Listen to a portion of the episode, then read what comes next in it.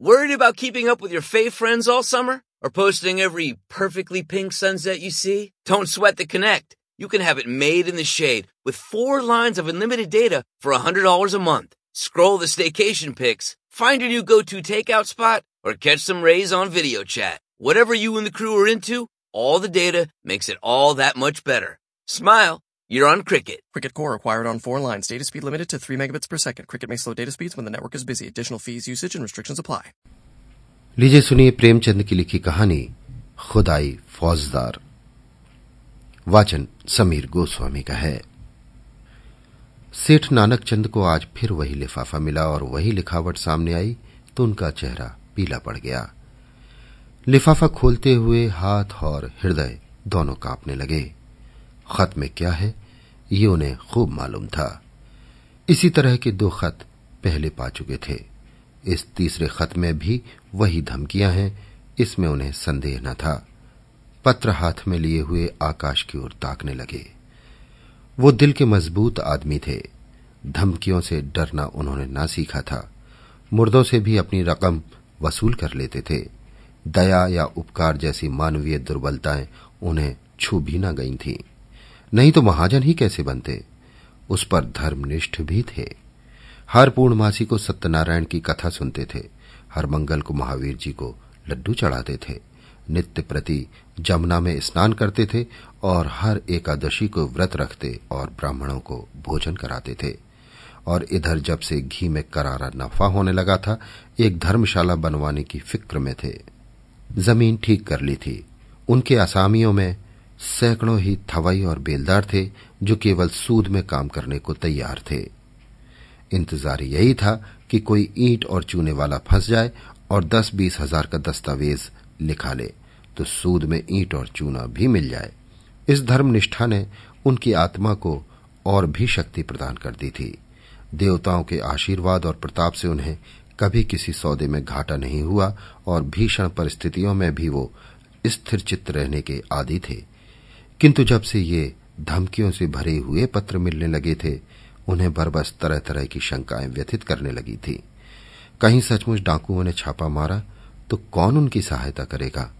दैविक बाधाओं में तो देवताओं की सहायता पर वो सिर तकिया कर सकते थे, पर लटकती हुई तलवार के सामने वो श्रद्धा कुछ काम न देती थी। रात को उनके द्वार पर केवल एक चौकीदार रहता है। अगर दस बीस हथियार बंद आ जाएँ तो वो अकेला क्या कर सकता है? शायद उनकी आहट पाते ही भाग खड़ा हो। पड़ोसियों में ऐसा कोई नज़र न आता था जो इस संकट में काम आए। यद्यपि सभी उनके आसामी थे, यह रह चुके थे, लेकिन ये एहसान फरामोशों का संप्रदाय है। जिस पत्तल में खाता है, उसी में छेद करता है। जिसके द्वार पर अवसर पड़ने पर नाक रगड़ता है, उसी का दुश्मन हो जाता है। इनसे कोई आशा नहीं। हाँ किवाड़े सुदृढ़ हैं, उन्हें तोड़ना आसान नहीं। फिर अंदर का दरवाज़ा भी तो है। सौ आदमी लग जाए तो हिलाए न हिले। और किसी ओर से हमले का खटका नहीं, इतनी ऊँची सपाट दीवार पर कोई क्या चढ़ेगा? फिर उनके पास राइफलें भी तो हैं। एक राइफल से वो दर्जनों आदमियों को भून कर रख देंगे। मगर इतने प्रतिबंधों के होते हुए भी उनके मन में एक हूक सी समाई रहती थी। कौन जाने चौकीदार भी उनसे मिल गया हो? खिदमतगार भी अस्तीन के सांप हो गए हो। इसलिए वो अब बहुधा अंदर ही रहते थे और जब तक मिलने वालों का पता ठिकाना न पूछ लें, उनसे मिलते न थे। फिर भी दो चार घंटे तो चौपाल में बैठने ही पड़ते थे, नहीं तो सारा कारोबार मिट्टी में न मिल जाता। जितनी देर बाहर रहते थे, उनके प्राण जैसे सूली पर टंगे रहते थे। इधर उनके मिजाज में कुछ तब्दीली हो गई थी। इतने विनम्र और मिष्ट भाषी कभी न थे। गालियाँ तो क्या किसी से तू तकार भी न करते सूद की दर भी कुछ घटा दी थी। लेकिन फिर भी चित्त को शांति न मिलती थी। आखिर कई मिनट तक दिल को मज़बूत करने के बाद उन्होंने पत्र खोला और जैसे गोली लग गई। सिर में चक्कर आ गया और सारी चीज़ें नाचती हुई मालूम हुई।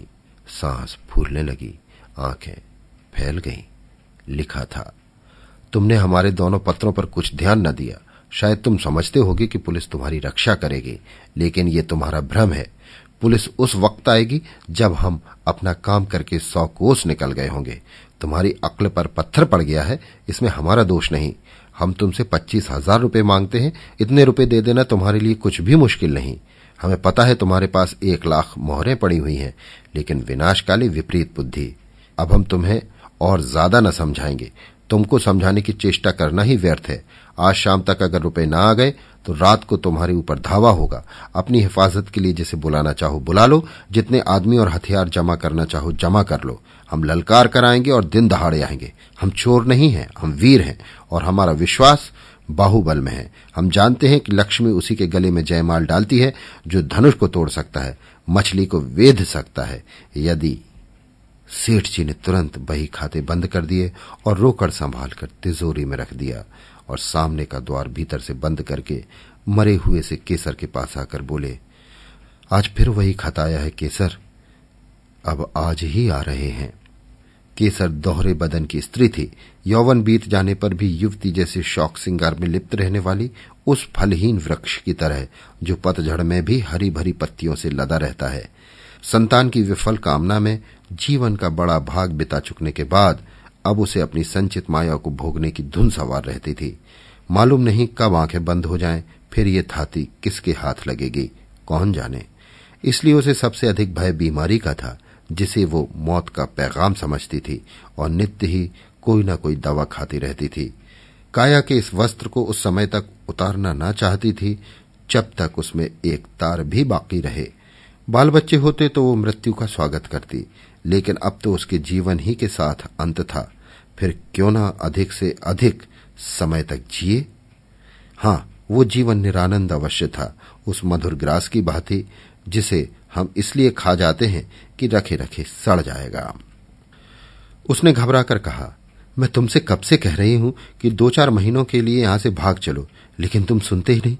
आखिर क्या करने पर तुले हुए हो? सेठ जी सशंक तो थे। और ये स्वाभाविक था। ऐसी दशा में कौन शांत रह सकता था? लेकिन वो कायर नहीं थे। उन्हें अब भी विश्वास था कि अगर कोई संकट आ पड़े तो वो पीछे कदम न हटाएँगे। जो कुछ कमज़ोरी आ गई थी, वो संकट को सिर पर मंडराते देखकर भाग गई थी। हिरण भी तो भागने की राह न पाकर शिकारी पर चोट कर बैठता है। कभी कभी नहीं, अक्सर संकट पड़ने पर ही आदमी के जौहर खुलते हैं। इतनी देर में सेठ जी ने एक तरह से भावी विपत्ति का सामना करने का पक्का इरादा कर लिया था। डरे क्यों? जो कुछ होना है वो होकर रहेगा। अपनी रक्षा करना हमारा कर्तव्य है। मरना जीना विधि के हाथ में है। सेठानी जी को दिलासा देते हुए बोले, तुम नाहा कितना डरती हो केसर? आखिर वे सब भी तो आदमी हैं। अपनी जान का मोह उन्हें भी तो है।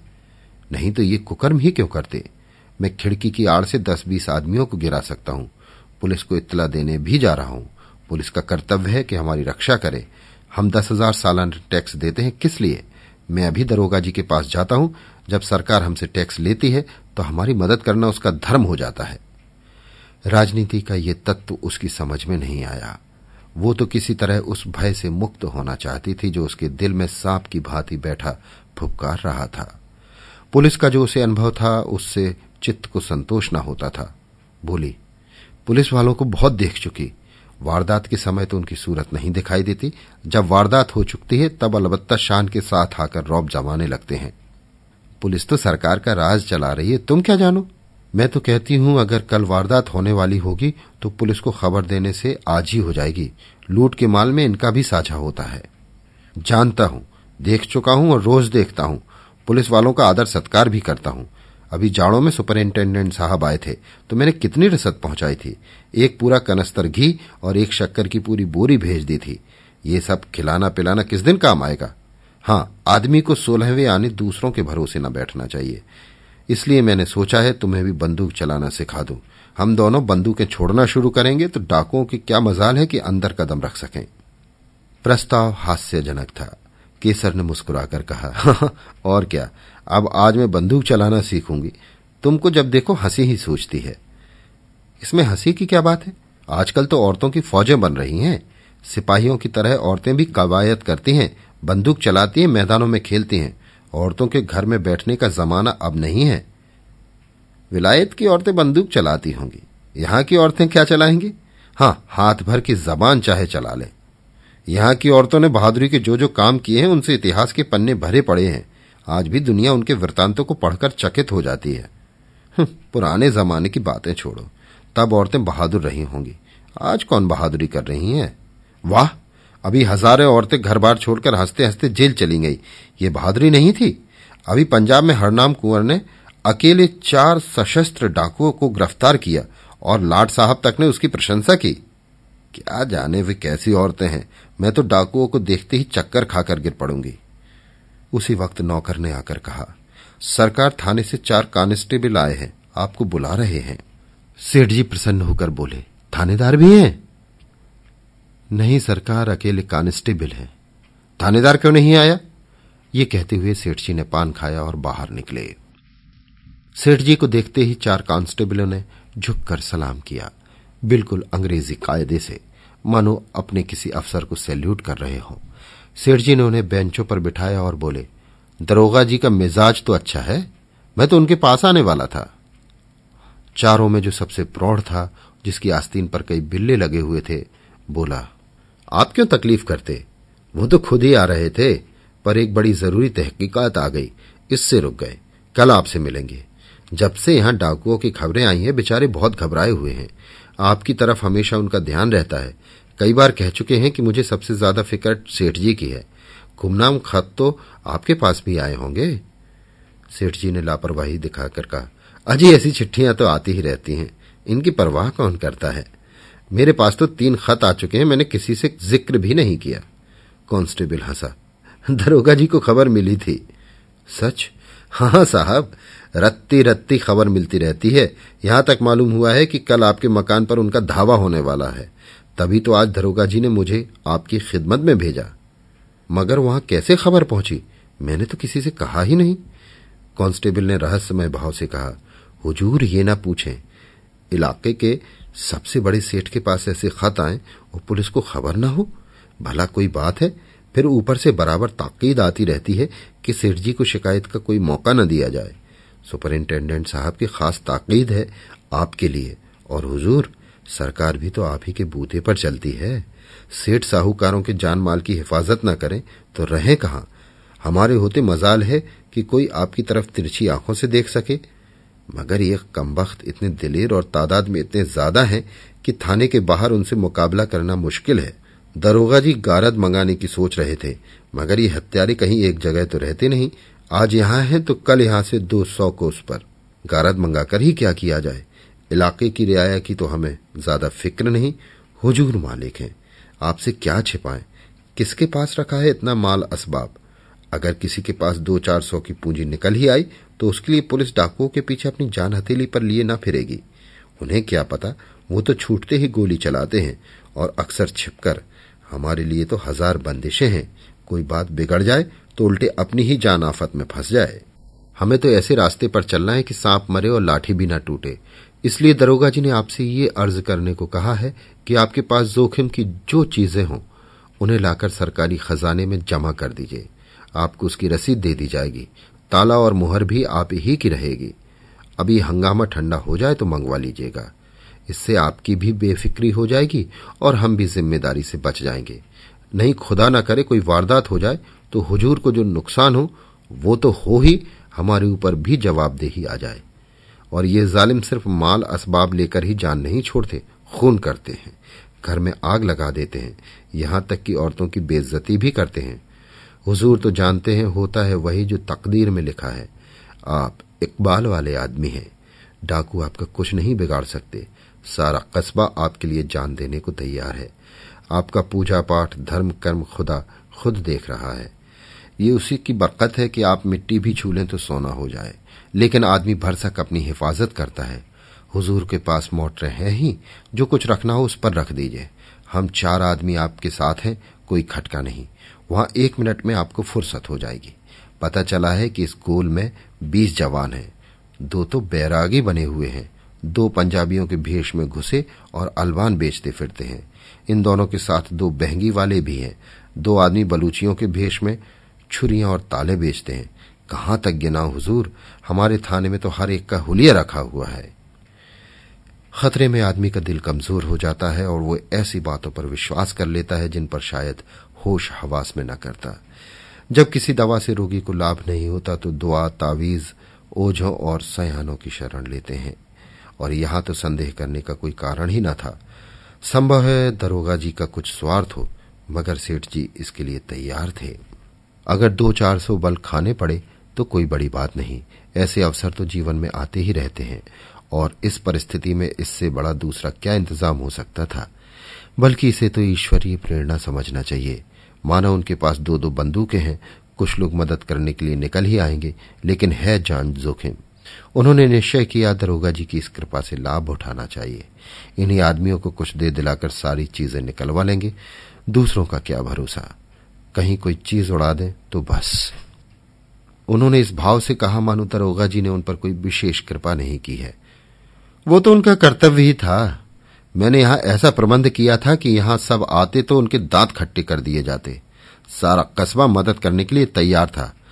सभी से तो अपना मित्र भाव है, लेकिन दरोगा जी की तजवीज मुझे पसंद है। इससे वो भी अपनी ज़िम्मेदारी से बरी हो जाते हैं और मेरे सिर से भी फ़िक्र का बोझ उतर जाता है। लेकिन भीतर से चीज़ें निकाल निकाल कर लाना मेरे बूते की बात नहीं। आप लोगों की दुआ से नौकर चाकर की तो कमी नहीं है, मगर किसकी नीयत कैसी है कौन जान सकता है। आप लोग कुछ मदद करें तो काम आसान हो जाए। हेड कांस्टेबल ने बड़ी खुशी से ये सेवा स्वीकार कर ली और बोला, हम हुजूर के ताबेदार हैं, इसमें मदद की कौन सी बात है? तलब सरकार से पाते हैं, ये ठीक है, मगर देने वाले तो आप ही हैं। आप केवल सामान हमें दिखाते जाएँ हम बात ही बात में सारी चीज़ें निकाल लाएँगे। हुजूर की खिदमत करेंगे तो कुछ इनाम इकराम मिलेगा ही। तनख्वाह में गुजर नहीं होती सेठ जी। आप लोगों की करम की निगाह ना हो तो एक दिन भी निबाह ना हो। बाल बच्चे भूखे मर जाएँ। पंद्रह बीस रुपए में क्या होता है हुजूर? इतना तो हमारे लिए ही पूरा नहीं पड़ता। सेठ जी ने अंदर जाकर केसर से ये समाचार कहा तो उसे जैसे आँखें मिल गई। बोली, भगवान ने सहायता की, नहीं तो मेरे प्राण बड़े संकट में पड़े हुए थे। सेठ जी ने सर्वज्ञता के भाव से फरमाया, इसी को कहते हैं सरकार का इंतज़ाम। इसी मुस्तैदी के बल पर सरकार का राज थमा हुआ है। कैसी सुव्यवस्था है कि जरा सी कोई बात हो, वहाँ तक खबर पहुँच जाती है और तुरंत उसके रोकथाम का हुक्म हो जाता है। और यहाँ वाले ऐसे बुद्धू हैं कि स्वराज्य स्वराज्य चिल्ला रहे हैं। इनके हाथ में अख्तियार आ जाए तो दिन दोपहर लूट मच जाए। कोई किसी की न सुने। ऊपर से ताकीद आई है। हाकिमों का आदर सत्कार कभी निष्फल नहीं जाता। मैं तो सोचता हूँ कोई बहुमूल्य वस्तु घर में न छोड़ो। साले आए तो अपना सा मुँह लेकर जाएँ। केसर ने मन ही मन प्रसन्न होकर कहा, कुंजी उसके सामने फेंक देना कि जो चीज़ चाहो निकाल ले जाओ। साले झेप जाएँगे। मुँह पर कालिख लग जाएगी। घमंड तो देखो कि तिथि तक बता दी। ये नहीं समझे कि अंग्रेज़ सरकार का राज है, तुम डाल डाल तो वो पात पात चलती है। समझे होंगे कि धमकी में आ जाएँगे। तीन कांस्टेबलों ने आकर संदूकें और सेफ़ निकालने शुरू किए। एक बाहर सामान को मोटर पर लाद रहा था और हर एक चीज़ को नोटबुक पर टाकता जाता था। आभूषण, मोहरे, नोट, रुपए, कीमती कपड़े, साड़ियाँ, लहंगे, शाल, दुशाले सब कार में रख दिए। मामूली बर्तन, लोहे लकड़ी के सामान, फर्श आदि के सिवा घर में कुछ न बचा और डाकुओं के लिए ये चीज़ें कोणे की भी नहीं। केसर का सिंगारदान सेठ जी खुद लाए और हेड के हाथ में देकर बोले इसे बड़ी हिफाजत से रखना भाई। हेड ने सिंगारदान लेकर कहा, मेरे लिए एक एक दिन का इतना ही कीमती है। सेठ जी के मन में एक संदेह उठा, पूछा, खजाने की कुंजी तो मेरे ही पास रहेगी। और क्या, ये तो मैं पहले ही अर्ज़ कर चुका, मगर ये सवाल आपके दिल में क्यों पैदा हुआ? यूँ ही पूछा था, सेठ जी लज्जित हो गए। नहीं, अगर आपके दिल में कुछ शुभहा हो तो हम लोग यहाँ भी आपकी खिदमत के लिए हाजिर हैं। हाँ, उस हालत में हम जिम्मेदार ना होंगे। अजी नहीं हेड साहब, मैंने यूँ ही पूछ लिया था। ये फेरिस्त तो मुझे दे दोगे ना? फेरिस्त आपको थाने में दरोगा जी के दस्खत से मिलेगी। इसका क्या एतवार के यहाँ लेकर आप इनकार कर जाएँ? कार पर सारा सामान रख दिया गया। कस्बे के सैकड़ों आदमी तमाशा देख रहे थे। कार बड़ी थी, पर ठसा ठस भरी हुई थी। बड़ी मुश्किल से सेठ जी के लिए जगह निकली। चारों कांस्टेबल आगे की सीट पर सिमट कर बैठे। कार चली, केसर द्वार पर इस तरह खड़ी थी, मानो उसकी बेटी विदा हो रही हो। बेटी ससुराल जा रही है, जहाँ वो मालकिन बनेगी, लेकिन उसका घर सूना किए जा रही है। थाना यहाँ से पाँच मील पर था। कस्बे से बाहर निकलते ही पहाड़ों का पथरीला सन्नाटा था। जिसके दामन में हरा भरा मैदान और इसी मैदान के बीच में लाल मुरम की सड़क चक्कर खाती हुई लाल सांप जैसी निकल गई थी। हेड ने सेठ जी से पूछा, ये कहाँ तक सही है सेठ जी के आज से पच्चीस साल पहले आपके पिता केवल लोटा डोर लेकर यहाँ खाली हाथ आए थे?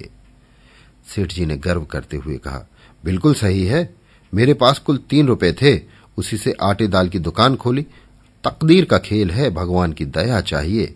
आदमी को बनते बिगड़ते देर नहीं लगती। लेकिन मैंने कभी पैसों को तांतों से नहीं पकड़ा। यथाशक्ति धर्म का पालन करता गया।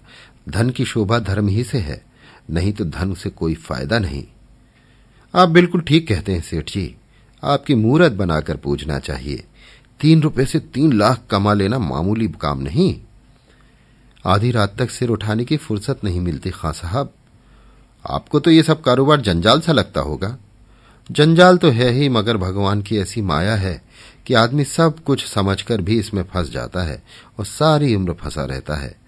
मौत आ जाती है, तभी छुट्टी मिलती है। बस यही अभिलाषा है कि कुछ यादगार छोड़ जाऊँ। आपकी कोई औलाद हुई कि नहीं? भाग्य में ना थी खां साहब, और क्या कहूँ? जिनके घर में भुनी भाँग नहीं है, उनके यहाँ घास फूस की तरह बच्चे ही बच्चे देख लो। जिन्हें भगवान ने खाने को दिया है, वे संतान का मुँह देखने को तरसते हैं। आप बिल्कुल ठीक कहते हैं, सेठ जी। ज़िंदगी का मज़ा संतान से है। जिसके आगे अंधेरा है, उसके लिए धन दौलत किस काम का? ईश्वर की यही इच्छा है तो आदमी क्या करे? मेरा बस चलता तो माया जाल से निकल भागता। खां साहब, एक क्षण वहाँ न रहता। कहीं तीर्थ स्थान में बैठकर भगवान का भजन करता। मगर करूँ क्या? माया जाल तोड़े नहीं टूटता। एक बार दिल मज़बूत करके तोड़ क्यों नहीं देते? सब उठाकर गरीबों को बांट दीजिए। साधु संतों को नहीं, न मोटे ब्राह्मणों को। बल्कि उनको जिनके लिए ये ज़िंदगी बोझ हो रही है, जिसकी यही एक आरज़ू है कि मौत आकर उनकी विपत्ति का अंत कर दे। इस माया जाल को तोड़ना आदमी का काम नहीं, खां साहब। भगवान की इच्छा होती है, तभी मन में वैराग्य आता है। आज भगवान ने आपके ऊपर दया की है। हम इस माया जाल को मकड़ी के जाली की तरह तोड़कर आपको आज़ाद करने के लिए भेजे गए हैं। भगवान आपकी भक्ति से प्रसन्न हो गए हैं और आपको इस बंधन में नहीं रखना चाहते, जीवन मुक्त कर देना चाहते हैं। ऐसी भगवान की दया हो जाती तो क्या पूछना खास साहब? भगवान की ऐसी ही दया है, सेठ जी, विश्वास मानिए। हमें इसलिए उन्होंने मृत्यु लोक में तैनात किया है। हम कितने ही मायाजाल की कैदियों की बेड़ियाँ काट चुके हैं। आज आपकी बारी है। सेठ जी की नाड़ियों में जैसे रक्त का प्रवाह बंद हो गया। सहमी हुई आँखों से सिपाहियों को देखा, फिर बोले, आप बड़े हंसोड़ खां साहब। हमारे जीवन का सिद्धांत है कि किसी को कष्ट मत दो। लेकिन ये रुपए वाले कुछ ऐसी औंधी खोपड़ी के लोग हैं, जो उनका उद्धार करने आता है, उसी के दुश्मन हो जाते हैं। हम आपकी बेड़ियाँ काटने आए हैं, लेकिन अगर आपसे कहें कि ये सब जमा जथा और लता पता छोड़कर घर की राह लीजिए तो आप चीखना चिल्लाना शुरू कर देंगे। हम लोग वही खुदाई फौजदार हैं, जिनके इत्तलाई खत आपके पास पहुँच चुके हैं। सेठ जी मानो आकाश से पाताल में गिरे। सारी ज्ञानेन्द्रियों ने जवाब दे दिया। और इसी मूर्छा की दशा में वो मोटर कार से नीचे ढकेल दिए गए और गाड़ी चल पड़ी। सेठ जी की चेष्टा जाग पड़ी। बदहवास गाड़ी के पीछे दौड़े। हुजूर, सरकार, तबाह हो जाएँगे। दया कीजिए, घर में एक कौड़ी भी नहीं है। हेड साहब ने खिड़की से बाहर हाथ निकाला और तीन रुपए ज़मीन पर फेंक दिए। मोटर की चाल तेज हो गई। सेठ जी सिर पकड़कर बैठ गए और विक्षिप्त नेत्रों से मोटर कार को देखा। जैसे कोई शव स्वर्गारोही प्राण को देखे, उनके जीवन का स्वप्न उड़ा चला जा रहा था। अभी आप सुन रहे थे प्रेमचंद की लिखी कहानी, खुदाई फौजदार, वाचन समीर गोस्वामी का था। This upcoming school year teachers are playing a critical role in helping families adjust to the new normal whether that be in the classroom or at home we need to support our teachers now more than ever That's why Clorox is donating $1 million to Clear the List Foundation to help supply the resources teachers need to set their students up for success. Clorox is also offering you a chance to win $5,000 for your back to school needs, plus $20,000 for your local school to prepare for the year ahead. To enter, visit Clorox.com.